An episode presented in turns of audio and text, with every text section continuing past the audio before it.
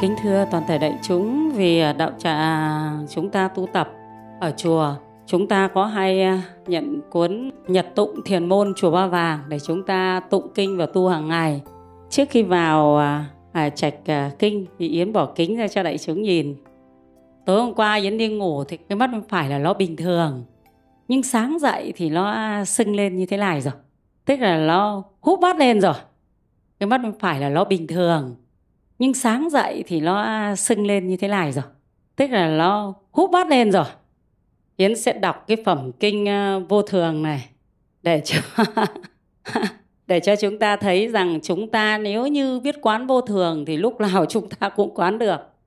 Phẩm kinh vô thường này nói về cái vô thường của cái sắc tướng của chính chúng ta. Hãy, chúng ta chịu sự vô thường. Bài số 5, tâm vô thường của làng Liên Hoa Sắc.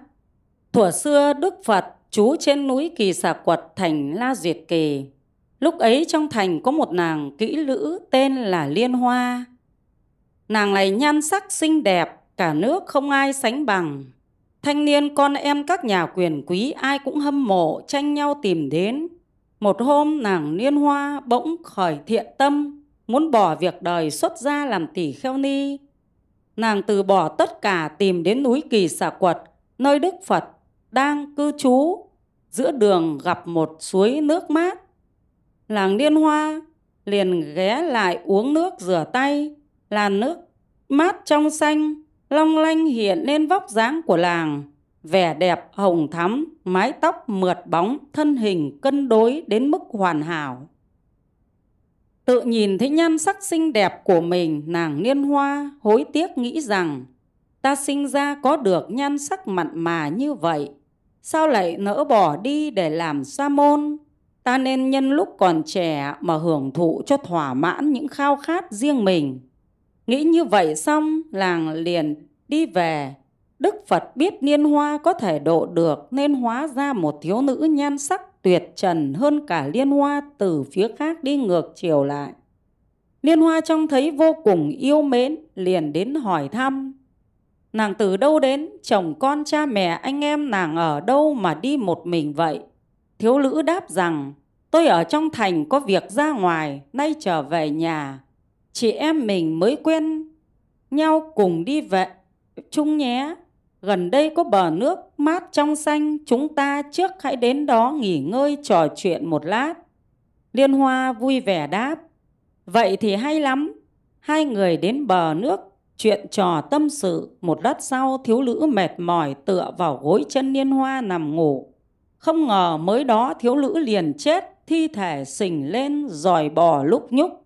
Răng tóc rụng rời, tứ chi tan rã. Mùi hôi thối bốc ra thật là khó ngửi. Niên hoa thấy thế hết sức kinh sợ nghĩ rằng làng ấy trẻ đẹp hơn ta như vậy mới đó mà đã từ giã cuộc đời. Huống chi thân ta làm sao bảo đảm sống được dài lâu. Nghĩ vậy nàng liền khởi tâm tinh tấn cầu đạo trở lại, tiếp tục tìm đến chỗ của Phật. Đi đến nơi rồi, làng đỉnh lễ Đức Phật, rồi thuật lại đầy đủ những việc đã thấy. Đức Phật nói với Liên Hoa, người ta có bốn việc không thể nương cậy, đó là những gì? Một là trẻ trung phải già yếu, hai là mạnh khỏe phải tử vong, ba là thân thuộc vui vẻ phải xa lìa, bốn là của cải tích chữ phải phân tán. Bây giờ Đức Phật liền nói kệ, già thì hình sắc suy, bệnh khiến thân này hoại. Khi mạng đã hết rồi, thân dã tan hư hoại, thân này có gì quý, đổ dơ tuôn chảy hoài, bị bệnh tật phủ vây, phải chịu họa già chết. Buông lung theo thị dục, tăng thêm điều phi pháp, đâu biết sự đổi thay mạng người trong hơi thở. Dầu cho là con một, hay cha mẹ anh em khi cái chết đến nơi không nương cậy ai được. Làng niên hoa nghe pháp xong, hân hoan, giác ngộ. Quán thân như huyễn hóa, mạng sống chẳng dài lâu, chỉ có niết bàn là an ổn, vĩnh cửu. Lên đến phật xin xuất gia làm tỷ kheo ni Phật nói, lành thay, tóc liên hoa liền tự dụng thành tỷ kheo ni, sau đó nhờ công phu tư duy thiền quán tỷ kheo ni liên hoa đã chứng quả a la hán những vị được nghe pháp trong pháp hội ai nấy đều hoan hỉ kính thưa toàn thể đại chúng khi mà chúng ta nghe pháp hay là đọc một bài pháp xong ấy chúng ta có thể là tư duy nhưng giác ngộ thì khó đúng không? Hôm qua yến cũng có gặp một người à, tu tập. Thì cái người tu tập này nói chuyện với yến là tự nhiên thấy không muốn tu nữa. À, khi yến hỏi thì tất cả những kiến thức để cho một con người tu tập cũng đều có. Ví dụ như là biết là cuộc đời này là khổ biết là Ừ, mọi thứ đều bị vô thường chi phối. Biết rằng không thể sống mãi, biết rằng cuộc đời này không cái gì là được như ý của ta cả, cho nên ta đều khổ. Nhưng vẫn khó có thể mà tu tập tiếp được. Cái tâm nó vẫn thôi thúc mình, không muốn tu nữa, mà muốn hưởng những cái dục lạc ở thế gian. Biết như thế, nhưng vẫn muốn hưởng dục lạc của thế gian ở đây giữa cái sự suy nghĩ đầy đủ rồi, mà để cho chúng ta quyết tâm tu tập thì sao đây? Đấy như làng liên hoa sắc này láng khởi cái thiện tâm lành, láng đi tu, đúng không?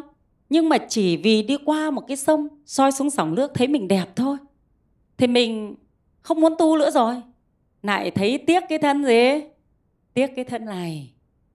Thế thì để cho chúng ta không tiếc cái thân này thì ta phải làm sao? Tiếc cái thân này thì chúng ta sẽ khổ thế nào?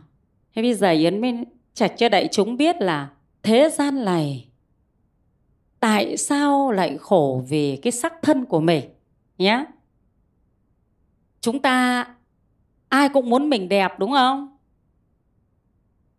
Ai muốn mình xấu giơ tay? Không có một cánh tay nào. Thế cho nên ai cũng muốn mình đẹp điều đó ở ngoài đời người ta gọi là tất nhiên, nhưng trong đạo phật thì gọi là đã sinh ra làm kiếp con người thì là do cái nghiệp ái dục mà tạo thành. Nếu chúng ta không còn ái dục thì chúng ta đã không sinh ra thành người mà chúng ta đã niết bàn rồi. Chúng ta thành thánh rồi. Còn đã sinh ra là con người thì đầu tiên là chúng ta ham dục thì cái sắc dục này là khiến chúng ta ham nhất. Cái cái sắc dục này chúng ta rất là ham. Vì khi đẻ ra một đứa con nó đẹp, chúng ta có thích không? Đấy là ham sắc đẹp của người. Nhưng cái gì khiến cho chúng ta ham sắc đẹp của người? Đầu tiên là chúng ta ham sắc đẹp của mình đã. Rồi chúng ta mới ham sắc đẹp của người. Chúng ta bao giờ cũng thích chúng ta đẹp đã. Ai cũng thế, đã là chúng sinh, chưa tu đoạn được cái ái dục thì chúng ta đều thích sắc đẹp của chúng ta. Cho nên là dòng sông đã trở thành một cái gương sẵn có của nghiệp lực sinh ra làm người. Cái thủa không có gương ấy thì người ta thường soi gương ở đâu? Ở sông. Thế cho nên là trong cái nghiệp lực của chúng ta đã biến hiện ra xung quanh cho chúng ta có những cái để chúng ta ái mình rồi đã. Trên chúng ta vừa mới mà dạy thì chúng ta có ngắm sắc người khác hay ngắm sắc mình? Bao giờ cũng ngắm sắc mình trước. Chúng ta ngắm mà ngắm ngày, ngắm đêm. Đúng không? Đấy nhá, ngắm nhiều lắm. Khi chúng ta bắt đầu là lớn hơn một chút, bây giờ ví dụ như các em là học học đi mẫu giáo chẳng hạn, thì do người lớn, thích sắc của người lớn, cho nên là truyền cho trẻ em là cho nó cái duyên là thích sắc của nó mẹ buộc tóc cho con cho xinh nhá. Mẹ chảy đầu cho con cho con đẹp nhá. Tức là cái nghiệp lực của mình nó biến hiện ra những cái tương tác bên ngoài khiến cho mình lại tăng thêm cái dục lạc đó. Cho nên mẹ, ông, bà, bố, rồi người ngoài cũng đến bảo mấy em bé rằng là, hôm nay trông xấu thế, không yêu đâu thế là tự nhiên nó thành cái ý thức là cái đứa bé đấy nó phải muốn nó đẹp, người ta mới yêu. Thế nhá, mình phải xem cái nghiệp mà ái sắc mình nó ghê gớm đến mức độ như thế. Nó biến hiện ra tất cả các nhân duyên, khiến cho con người ta càng ngày càng đắm sắc mình. Đẹp như thế rồi thì khi nó bắt đầu biết phân biệt, nó thấy nó đẹp thì nó bắt đầu chê cái gì? Chê cái người khác xấu. Đấy đấy là nguyên nhân của đau khổ đấy nhé yến sẽ phân tích trong cái khổ cuộc đời này do đâu mà thành như thế này thì mình thích sắc đẹp của mình là mình ngắm hàng ngày rồi cho nên mình ưa muốn cái đẹp rồi thì mình muốn cái người đối diện cũng gì cũng đẹp thì mình mới ưa Thế thì lớn lên cũng là cái tuổi con gái thì 16 cho tới 20 là cái tuổi đẹp nhất. Thì lúc bấy giờ là người con gái thích ngắm người con gái và người con trai thích ngắm gì? Thích ngắm người con gái. Tiếp tục, người con trai vẫn tiếp tục thích ngắm người con gái. Thế nhưng người con gái là vợ mình thì làm sao? Già đi giống như cái mắt của Yến này này. Nó sưng lên thế này thế này thì người con gái là bị cái quy luật vô thường nó chi phối khiến cho gì cho suy tàn bệnh tật thì cái tâm mà thích đẹp từ phía người con trai nó có bị giảm đâu thích đẹp người ta vẫn còn nguyên thì đương nhiên những bông hoa khác lên, người ta phải thích thế là nguyên nhân đưa đến gì tan vỡ gia đình, băng hoại đạo đức cũng chính là vì cái ái sắc cho nên mình còn ái sắc thì đừng trách người khác ái sắc. Cái bài này là ra cái trí cho mình để mình hiểu mọi người nhé. Chồng tôi đi yêu cô gái khác là do đâu? Là cái quy luật của mỗi chúng sinh mang hình tướng con người đều ham thích sắc đẹp. Tôi cũng còn thế, tôi chẳng trách gì anh. Thế cho nó nhẹ à đúng không? còn hơn là chúng ta thì lại quay lại rằng là chửi là hồi xưa tao đẹp như thế mày săn mãi mới được tao đến bây giờ tao già mày quăng tao ra Ê, chửi như thế đấy buồn mà bực mà thế nhưng bây giờ mình soi gương lại mình xem mình còn yêu mình bằng hồi xưa không không nếu mà cái gương mặt này của Yến hồi năm 16 tuổi giá như nó còn lưu lại hình mấy cái hình này Yến cũng không thích cái hình này mà thích cái hình kia Thế thì ông chồng mình đương nhiên là khi ông ấy tìm hiểu mình là ở cái hình 16 tuổi kia cơ. Thì ông chồng cũng có thể nói là đúng anh yêu em, anh rất yêu vì hồi đấy anh thấy em đẹp. Nhưng em nhìn lại em xem có đẹp bằng hồi đó không mà đòi người ta yêu mãi thế. Thế thì ở đây Yến nói ra chỗ này để làm gì? Để mình biết rằng tất cả ta cùng với tất cả mọi người đều thích cái đẹp. Cho nên bây giờ cái đẹp nó suy tàn, người ta không thích nữa. Đó là chuyện bình thường. Và mình suy tàn rồi, thì ở trong bài kinh này nói gì đây? Biết rằng con người suy tàn như thế, cho nên không thể đẹp được mãi. Cho nên mình đừng buồn khổ với nhan sắc của mình khi nó bị phai tàn. Nhân nhiều người bây giờ à, đi uh, phun này đi xăm này thế nhưng mà lại gặp phải bệnh viện là bác sĩ tay nghề yếu. Thế là à, đáng nhẽ chưa làm thì nó đẹp nhưng mà đến lúc làm rồi thì nó làm sao? Nó sinh tật. Nhưng thực sự yến cũng nói thế này này ví dụ như như yến là môi không xăm mày cũng không thì già rồi nó vẫn giữ được cái nét hiền lành của người già hoặc là phúc hậu của người già nhưng nếu như mà xăm môi đòi chết xăm mắt thế này, già rồi, môi đòi chết trông có ghê không? Kinh lắm. Chả thấy phúc hậu gì. Già rồi thì môi mắt trông gớm lên được ấy. Tức là nó không phù hợp với cơ thể nữa. Tức là người ta phải đẹp là đẹp ở cái gì ấy? tổng thể cơ. Da nhăn, đồi mồi, tay chân gân guốc phải đi với lại cái ánh mắt nó sâu một chút nó mang cái tính chất là của một con người từng trải một chút. Và cái môi của người ta cũng nhăn vào, cũng già đi. Nó mang một cái tổng thể già mà khiến cho người khác người ta lương cậy mình thế nhưng mà mắt thì vẫn sắc, môi thì vẫn gì? Vẫn đỏ, da thì nhăn. Đấy, các bạn nào mà làm đẹp tuổi trẻ thì hãy nhớ đến tuổi già một chút, ghê lắm. Thế thì yến quay lại cái chủ đề này là gì? Để cho phật tử chúng ta quán cái gì để chúng ta đỡ khổ? Yến kết hợp mấy bên trên là tại sao cái vị kia lại tư duy đầy đủ như thế nhưng mà vẫn không sinh tâm tinh tấn tu tập được mà vẫn nhàm chán sự tu tập. Trong Phật Pháp, tư duy là bước khởi đầu, nếu không tư duy được thì chúng ta không buông bỏ được. Nhưng nếu chúng ta tư duy rồi chúng ta không thực hành thì chúng ta cũng không có kết quả tư duy mà không thực hành thì không kết quả, thì ở chỗ này bài này yến đưa cho mọi người cái cách thực hành. Thân tôi hôm nay thế này, mai nó sinh bệnh xấu thì mọi người nhìn luôn vào cái chỗ mặt mình này. Bệnh xấu này, mình biết rằng mình sẽ đi đến tan hoại.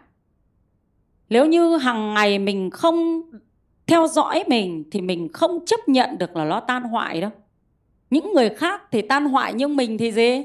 Không. Cái đó chỉ thuộc về người khác thôi, không thuộc về mình. Người ta chết thì được, nhưng mà người nhà mình chết đã là không được rồi, đúng không? Chúng ta đi có thể đi 100 cái đám ma, nhưng mà có thấy xót thương đâu? Không thấy trống vắng, đúng không? Nhưng nhà mình chết, mình có thấy trống vắng không? Có thấy trống vắng. Đấy. Thế thì thân người khác xấu, mình thấy gì? Bình thường. Nhưng thân mình xấu mình có đau khổ không? Rất khổ. Thế là bây giờ mà chúng ta muốn thoát khổ thì phải thực sự hàng ngày chúng ta tư duy và chúng ta phải thấy nó không khổ từng ngày một thì chúng ta mới giải quyết được. Chứ không phải đạo phật là chúng ta chỉ là nói xuông đâu. Vậy chúng ạ à, khi mà chúng ta sưng cái mắt này chúng ta tèo cái môi này thì chúng ta cái gì phản ứng đầu tiên đến với chúng ta? Là không muốn tiếp xúc với ai.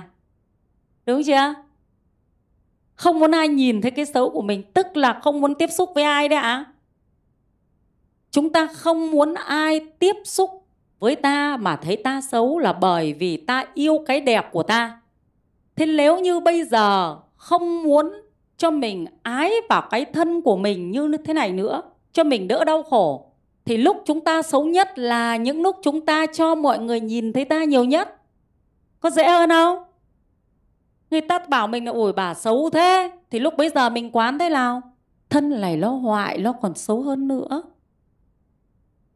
Dù đẹp, dù xấu đối với mình không phải là vấn đề quan trọng, không phải là đưa mình đến giải thoát hay là đưa mình đến hạnh phúc mà mình phải nhàm chán cái thân này thì mình mới tinh tấn tu tập được đấy chúng ạ. Còn nếu còn ái cái thân này thì chúng ta đi học pháp chẳng qua chỉ là nghe thôi. Không thể nào mà chúng ta có thể giải thoát được. Trên đại chúng có nhất trí là lần sau xấu cái gì mang ra cho tất cả công chúng nhìn nào và cái cách thứ hai nữa thì là thế này ạ mình đi chơi với bạn mình hay mình đi chơi bất cứ ở đâu? Lúc đầu thì trang điểm, nhưng rồi sau thì chúng ta cũng lên bỏ cái trang điểm đi để cho chúng ta tiếp nhận cái tiếng nói chân thật từ phía ngoài đến với mình. Cho mình quen đi, đấy mới gọi là không đắm thân. Chứ còn lúc nào cũng nghĩ ở hội chúng này, mình phải đẹp, mình trang điểm để người ta thấy mình đẹp, thì cái người này phải còn đau khổ khi mà mình gì? Mình xấu. Như thế này đã là đau khổ rồi ạ. Chúng ta để cái bộ mặt thật của chúng ta không dám tự tin đi ra đường. Đấy có là cái khổ không? Trở ngại. Khổ. Nếu như hôm nay đi đám cưới, không tìm thấy thỏi son đâu, thì mình mang cái tâm trạng gì? Bực mình, tự ti, đến đấy thấy mình xấu quá. Không dám đi đám cưới đấy chưa? Trên chúng ta toàn là vay mượn những cái vẻ đẹp ở bên ngoài thôi. Chúng ta làm cho chúng ta đau khổ. Ai đã thấy mất tự tin khi đi ra ngoài mà mặt chưa trang điểm thì giơ tay nào? Nhiều lắm mà không dám giơ tay có gì đâu. Ngày trước yến mà không đánh phấn cũng không đi làm đâu ạ. Đi làm là phải đánh phấn. Đấy. Thì những lúc nào làm cho chúng ta khổ khi chúng ta đánh phấn này? Ăn xong môi nó làm sao? Mất son. Một ngày phải đánh phấn lại từ 3 đến 4 lần. Tại vì một lúc mồ hôi nó ra mà. Thấm thấm thấm thấm đi lại mở hộp xóm phấn ra bắt đầu lao lao lao lao lên. Đấy, rất là khổ. Và đến lúc nào mặt mà mọc lên một cái mụn thì đó là vấn đề chủ yếu quan tâm của chúng ta trong ngày hoặc là trong tháng. Đến bao giờ cái mụn nó tịt đi thì mới hết khổ đấy có phải là khổ chưa? Khổ đấy. Thế là đắm vào cái thân sắc đẹp của mình có khổ không? Rất khổ. Mất tự tin. Chưa nói đến việc nếu ai chê mình hay chẳng may chê mình thì làm sao? Giận luôn người ta luôn. Đấy. Bây giờ chúng ta hãy tự tại với cái nhan sắc này vì nó không bao giờ tồn tại mãi mãi. Nó phải theo nghiệp lực sinh già bệnh, chết. Cho nên không còn được. Chúng ta muốn tự tại được thì chúng ta phải thấy cái thân của chúng ta nó vô thường, nó biến hoại. Tất cả thế gian này đều vô thường và biến hoại. Không cái gì là thường còn, không cái gì ở yên một chỗ. Không bao giờ có cái hoa này, nó mãi mãi như thế này. Dù nó là hoa khô, dù nó là hoa đồng hoa đồng cũng bị gì? Oxy hóa, cái gì cũng sẽ hoại. Không cái gì là không hoại. Nếu chúng ta không thường tư duy đến cái hoại thì chúng ta không hạnh phúc. Cái bài kinh này là nói về cái thúc đẩy cho chúng ta tinh tấn tu. Nếu như chúng ta sinh ra trong kiếp sau thì chúng ta nếu được làm con người thì vẫn đau khổ vì cái nhan sắc của chính mình. Rồi một nghìn kiếp, vạn vạn kiếp, chưa tính đến chúng ta đọa ba đường ác địa, ngục, ngã quỷ, súc sinh mà vẫn được sinh ra làm con người thì chúng ta vẫn phải chịu đau khổ vì cái đắm sắc của chúng ta. Cho nên chúng ta muốn đỡ đau khổ thì từ giờ phút này chúng ta hãy quán cái sắc của chúng ta và đừng đắm sắc của chúng ta nữa, nhá. Cứ để cho nó hoại. Ví dụ có cái mụn này nên, thì ta biết nó là đau thì ta chữa mụn. Nếu mà tâm chúng ta mà khởi lên, ôi, nó xấu quá thì chúng ta quay thế quay lại quán ơ cái thân này nó là vô thường mà. Nó có quy luật của nó trong nghiệp lực. Cứ quán nhiều như thế thì chúng ta sẽ tự tại trước sắc đẹp của mình. À, đến lúc chúng ta bỏ thân thì nó mới tự tại được nhé thì cái này nó cũng sinh ra cái đắm sắc của người. Từ cái tu tập mà quán sắc của mình này thì mình sẽ sinh ra được cái là mình không nhiễm đắm sắc vào người khác. Mình nhìn thấy ai thì à, bây giờ mình nên quán người ta thế nào nào? Bây giờ nhìn thấy một cô gái rất là đẹp thì ai có đủ thời gian mà quán? Rồi ra cối lại nhăn không? Không quán được đâu bởi vì yêu mê yêu mẩn nên rồi. Thích quá rồi. Lúc bây giờ đầu ta nhìn thấy cô gái đẹp, cái ý thứ hai là nghĩ ra là hãy làm sao đến được gần cô gái này ý nghĩ thứ ba làm sao mà có thể tán được cô gái này? Ý nghĩ thứ tư làm sao phải mang cô gái này về ở hố mình? Làm gì có cái quán được là cái thân của cô ấy rồi sẽ già sẽ nhăn sẽ bệnh. Thế yến mới khuyên ờ, đại chúng ở trong câu lạc bộ này nếu mà các em còn trẻ ấy, các em mà đến tán gái thì cứ nhìn mẹ người ta sau này người ta cũng giống thế. Nhìn bà ngoại đấy sau này cũng giống hệt thế nhá, chứ không phải là mãi thế đâu. Nếu mà đến yêu con trai người ta thì nhìn ông bố người ta đấy. Sau này cũng thế thôi. Cũng chẳng thể nào mà đẹp mãi được đâu. Đấy, bây giờ bác áo trắng đứng lên cho em nhờ một tí. Đấy, bác bác đứng lên. Bác đứng lên đây. Cộng với lại tức đứng lên đây. Đây, hai hai hai bác cháu đứng lên đây. Cho cả đại chúng xem đây, đứng quay mặt xuống dưới. Đấy thế nếu như bây giờ cô lào mà ngắm đức, mà thấy thích đức, liệu còn tâm trí nào để ngắm ra ít nữa thành bác áo trắng hay không? Có tâm trí nào nghĩ đến đấy không? Thế nhưng người con phật chúng ta hôm nay học bài này là chúng ta phải tư duy như vậy đấy. Để cho chúng ta làm sao? Thân mình hoại cũng không khổ mà chúng ta sẽ không đắm vào thân người. Nếu có vợ chồng rồi chúng ta không bội tình đồng ý chưa? Hơi cảm ơn hai bác cháu rất là nhiều ạ. Dạ vâng. Đấy, thì chúng ta phải biết rằng là thân của mình nó theo quy luật vô thường, nó già, nó xấu rồi nó chết. Ở đây thì à, ai làm à, phụ huynh nhá, thì à, nếu mà có người đến tìm hiểu con gái mình, mày nhìn mặt bác đi, mày nhận xét hộ bác một tí con gái bác ít nữa cũng giống bác thôi. Nó cứ thế, mày có yêu nữa không? Thế rồi nếu mà. Con dâu đến nhà con trai bố lại bảo, mày nhìn mặt bác ít nữa là con trai bác giống thế đấy, mày có yêu nữa không? Để nói trước đi. Không thì sau này thì lại ngỡ ngàng, bảo xấu thế đấy. Đấy, có yêu nhau được không? Ấy nhé, thì chúng ta, thực sự nếu mà chúng ta quán vô thường, chúng ta rất là tự tại. Nếu ai quán vô thường tốt là sẽ đắc đạo. Chúng ta thì biết nhưng mà gì? Không quán. Thì cái từ quán là nghĩa là thế nào? Đấy, mọi người xem quán nghĩa là thế nào nhé. Tức là một sát la cái gì người ta cũng quán. Cái người như thế thì mới đạt đạo được. Tức là cái gì đến với người ta người ta cũng quán pháp. Ví dụ như là người ta đang khen cái bông hoa này đẹp thế nhỉ? Thì khi người ta khen đẹp thế nhỉ, thì người ta phát hiện ra cái tâm người ta đang ái và người ta quán luôn. Nó sẽ lở nó sẽ tàn nó sẽ khô nó sẽ thối. Chính lúc đó người ta tịnh diệt được cái tâm ái của người ta. Cứ như vậy như vậy, trong từng sát la liệm thì người ta sẽ được giải thoát. Đấy, cái người tu là như thế đấy. Rất đơn giản nhưng lại không đơn giản vì cái cường độ quán nó quá nhiều. Cả ngày từ sáng đến tối người ta không nhiễm bất cứ gì cho nên khi mà cô liên hoa sắc ở đây, khi nghe phật thuyết pháp về cái bài thân này, cô đã hàng ngày, cô quán thân mình mà cô đắc pháp a la hán vì sao? Vì cái người mà thấy mình đẹp quá thì cái khởi niệm về sắc đẹp của mình nó thường trực ra. Anh nha yến nói chỗ này vì mình thích sắc mình quá cho nên cái thường trực về nhan sắc của mình, nó sẽ khởi ra bất cứ một lúc nào.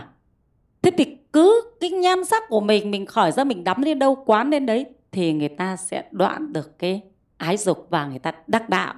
Thế còn cái người mà ái sắc người quá thì chúng ta phải quán gì? Quán sắc người. Tức là chúng ta bị đắm ở đâu thì chúng ta quán ở đấy. Thế từ mai thì à, à, mỗi bác về nhà soi gương hộ em uh, ba lần nhá. Sáng ngủ dậy soi gương nha ngủ dậy nhưng mà đừng đánh răng rửa mặt mà soi gương ngay đi. Xem cái vẻ mặt buổi sáng nó thế nào. Còn lúc ta rửa mặt đánh răng các thứ xong rồi lại soi gương. Cái mai từ mai về chồng với vợ thấy sao vợ mình đi chùa về hay chồng mình đi chùa về soi gương lắm thế lại tưởng là điệu lên, chuyến này sẽ làm cho cuộc sống gia đình tốt lên đây. Thế thì khi soi gương xong rồi, thì mình thấy cái vẻ mặt buổi sáng trước khi mình ngủ dậy đối với khi mình rửa mặt mũi nó khác. Thế rồi đến lúc mình đi làm về bơ phờ nó khác, rồi đến tối nó khác. Mình cứ như thế như thế mình nhìn nhiều, tự nhiên mình sẽ nhàm chán sắc mình. Còn nếu như chúng ta chỉ soi gương vào thời điểm chúng ta đánh phấn thì chúng ta luôn luôn đau khổ.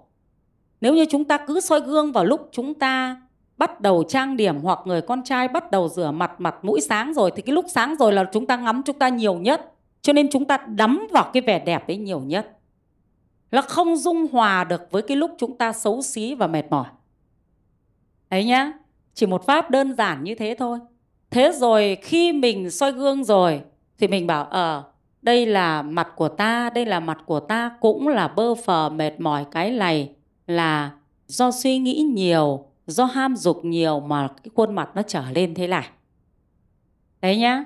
Thì à, đến mùng 8 tháng sau, Yến sẽ hỏi đại chúng xem là chúng ta đỡ ái sắc đi hơn là cái lúc mà chúng ta toàn soi gương đánh phấn không? Xem nó có đỡ đi không? Nhá. Thế mọi người có nghĩ nó đỡ đi không? Nó phải đỡ đi, bởi vì chúng ta nhìn thấy chúng ta lúc xấu và chúng ta bằng lòng với lúc xấu nhiều. Vì lúc ngủ dậy thì nhìn thấy như thế nhưng chưa trang điểm, thì có phải là một cái cảm thọ bằng lòng nó sinh ra không?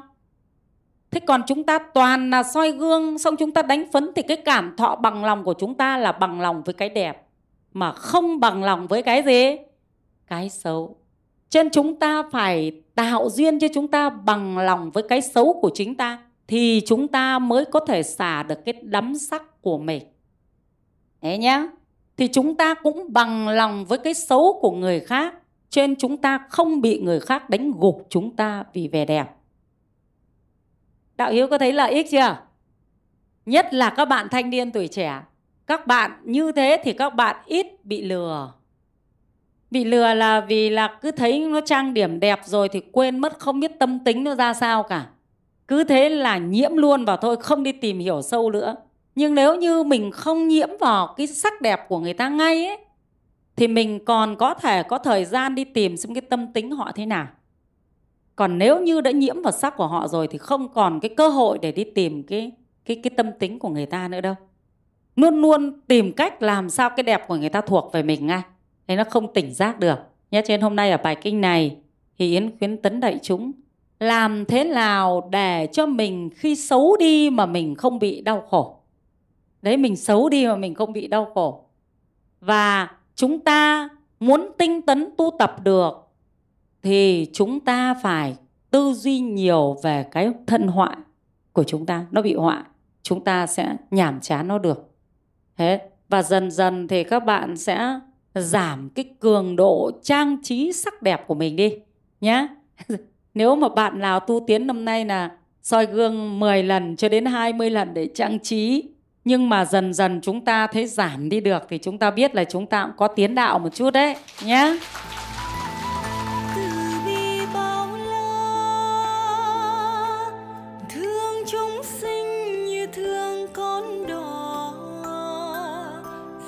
Bỏ